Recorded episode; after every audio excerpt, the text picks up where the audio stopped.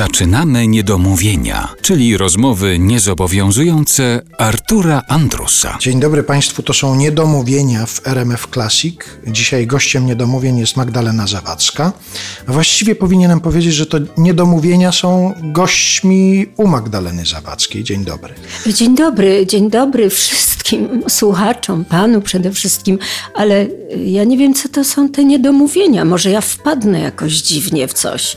Nie, nic nie, nie grozi tutaj gościom. Nie, nic tu nie grozi. Tytuł został wymyślony po to, żeby zasygnalizować, że to nie jest jedyna nasza rozmowa. To znaczy, że porozmawiamy, ale zostawimy sobie parę tematów na następną rozmowę. Och, to jest bardzo miłe. To jest bardzo miłe. No to proszę, no proszę to, zaczynać. No to już zaczynam. Przyszedłem właściwie z jednym zasadniczym pytaniem, czy coś nowego pani pisze? Bo pani przyzwyczaiła swoich widzów, swoich fanów do tego, że co kilka lat pojawia się książka. I ja ciekaw jestem, czy pani teraz coś pisze, zwłaszcza, że trochę taki czas na pisanie.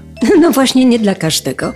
Ja rzeczywiście napisałam trzy książki, ale pisałam je z wielką pasją i miałam pomysł na nie.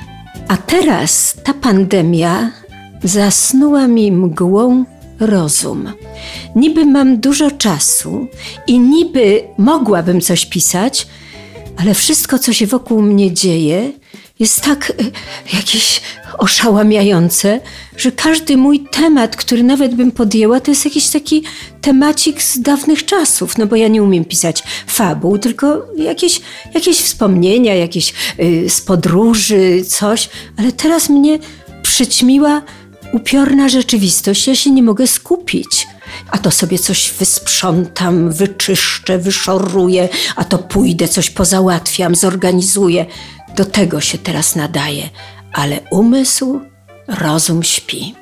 Nic. To nie, nie jest prawda, od razu powiem, a zresztą Państwo sobie sami mogą sprawdzić, wchodząc na przykład na profil facebookowy Magdaleny Zawadzkiej i zobaczą Państwo, jak wygląda śpiący rozum, to znaczy ile tam się dzieje, bo byłem ciekaw, czy Pani pisze coś takiego, co może być książką i teraz rozumiem, że nie. No nie, na razie nie, może, może dostanę olśnienia jakiegoś, no bo w końcu trzeba czekać na coś takiego z kosmosu, ale na razie to nie nadaje się, nadaje się głównie do fizycznej roboty. Ale tam, w tej wirtualnej przestrzeni, pojawiają się dosyć regularnie pani wpisy, pojawiają się filmiki, pani tam czyta wiersze, na przykład publiczności.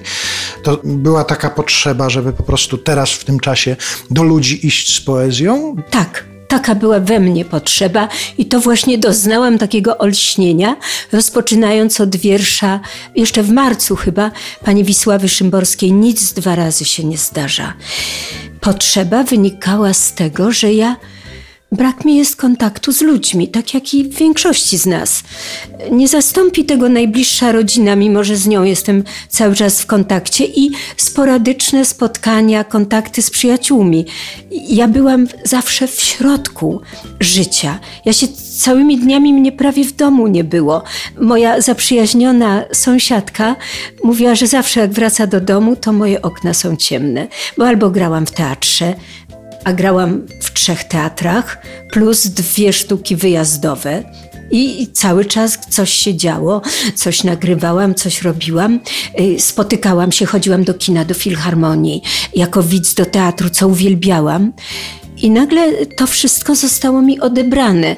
I ja się chciałam spotkać przez Facebook z ludźmi, ale nie po to, żeby dyskutować sprawy polityczne, bo chciałam dać im i sobie odskocznie od tego i posługuję się poezją znakomitych poetów z różnych zresztą epok. Ale ja chcę przez te wiersze powiedzieć, co ja myślę, czuję i co chciałabym powiedzieć, tylko nie potrafię tak pięknie na przykład wyrazić opinii o współczesności jak Wojciech Młynarski. Jego wiersze są pod hasłem Młynarski na wszystkie czasy, bo jak tylko sięgnę do czegoś nawet sprzed 40 czy 50 lat, to to jest w ogóle na nasze czasy. Albo ku pokrzepieniu serc i wtedy wyrażam siebie poprzez poezję, a takim moim motto na moją pracę zawodową to jest właśnie to, żeby być sobą. Zagrać siebie. tak, Wojtek Młynarski to tak pięknie napisał. Ja kocham tę piosenkę, uwielbiam ją. Zagrać siebie.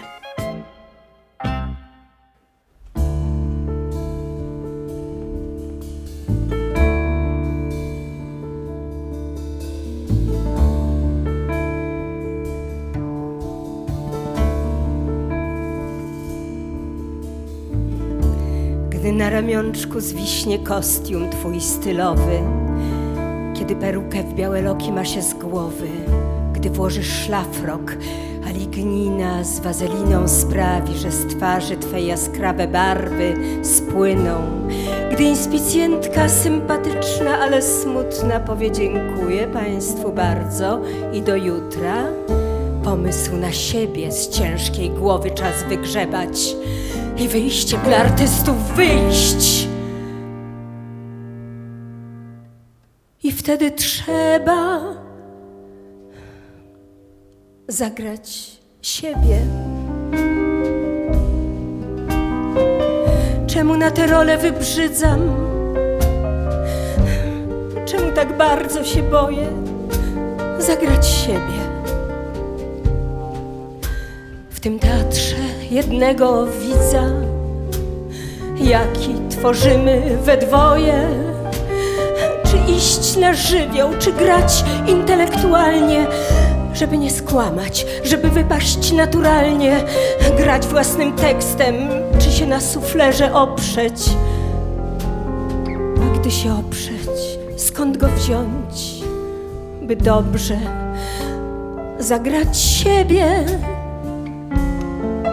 Tak prawdziwie słuchać partnera, tak patrzeć w oczy kochane, żeby poczuć, że tym razem to było dobrze zagrane.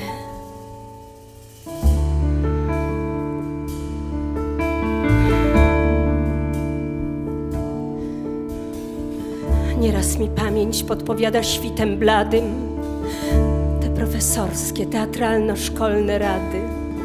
Improwizacja, zagadnienie to niebłahe. Najlepsza bywa, gdy wykujesz ją na blachę. Tak zwaną naturalność trzeba grać najbardziej.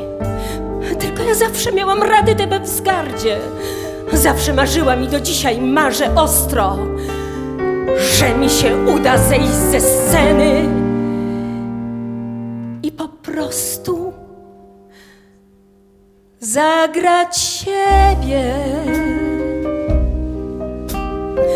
zagrać rolę dla mnie stworzoną, zagrać bez lęku, radośnie, zagrać siebie. Nim kompleksów gąszcz niezmierzony nagle dokoła wyrośnie i nie myśleć wcale, jakiej imać się konwencji, nie poszukiwać motywacji, konsekwencji, w słuszność, jedyność swej koncepcji święcie wierzyć. Choć raz, dziewczyno, coś takiego warto przeżyć i zagrać siebie. tak powiedzieć tych parę wierszy, by on zrozumiał choć trochę, że go kocham. Kocham mocno, jak po raz pierwszy. I chcę, by on mnie pokochał.